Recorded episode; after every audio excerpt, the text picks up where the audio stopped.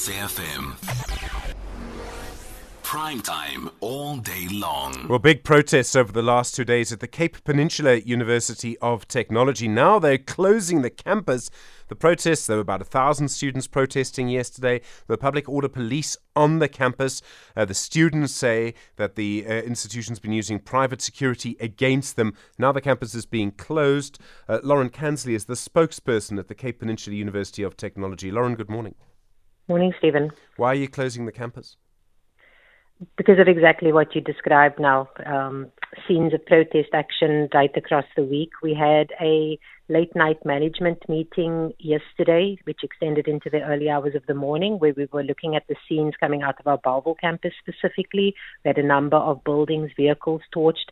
And I think our management is just very cognizant that our staff and our students are traumatized, traumatized by years of protest action, and we will not tolerate it anymore a decision was taken that we would close all campuses to normalize operations and we would also then start the emergency evacuation of residences, and that kicks off this morning. So, what's going to happen to students in residences now? Some of them will come from quite far away. Well, CPUT has rolled out a similar operation before, and it's quite slick actually. We have a service provider who will be transporting students to the major provinces. So we're talking about Eastern Cape, KwaZulu Natal, Gauteng, Limpopo, Mpumalanga, Northern Cape, Free State, Northwest. And that would be free to the students.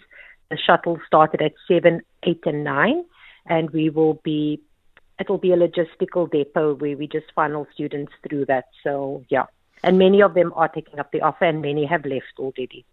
Are we? Are you actually? Have you got a date as to when you're going to resume teaching? You're going to do some teaching online.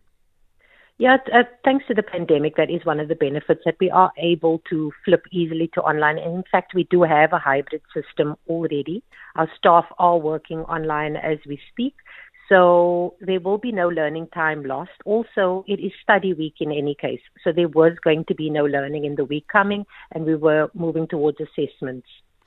The students say that they have not received proper resources. There are problems with NSFAS payments. I realize that sort of goes to NSFAS and not the university administration. But the students say that their demands are legitimate. I think the students' demands range from the frivolous to the serious. So on the frivolous end, we've got issues around shuttle timetables, which are operational, which are easily fixed, and we're happy to fix that. And then on the more serious end, like you said, it is a NSFAS related matter when NSFAS decided that they were not going to be funding students who were doing courses with less than 60 credits. So they were caught unawares by that. But we have been liaising with NSFAS alongside student leadership on this issue. So they understand that we are doing all we can in terms of the communication with NSFAS. Um, and also, protest action simply takes energy and resources away from the solutions we could be finding.